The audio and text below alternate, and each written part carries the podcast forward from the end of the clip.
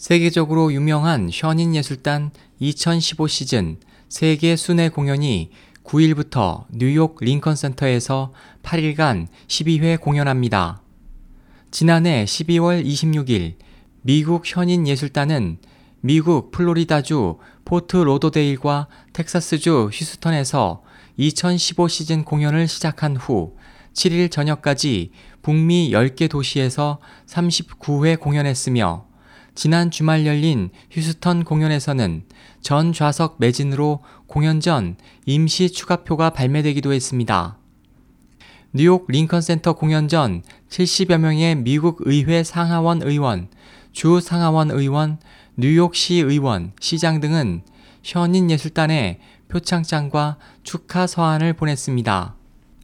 미 의회 찰스 슈머 상원 의원은 축하 서한에서 션윈 예술단 링컨센터 공연을 축하하고 내가 이 걸작을 감상할 수 있게 되어 기쁘게 생각한다.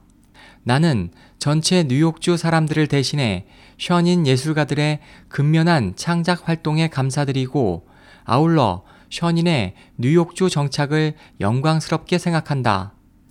션윈 예술단이 계속 풍부한 뉴욕주의 문화가 될 수 있고 뉴욕 사람들에게 역사가 유구하고 내용이 풍부한 중화문화예술을 알려준 데 대해 자부심을 느낀다.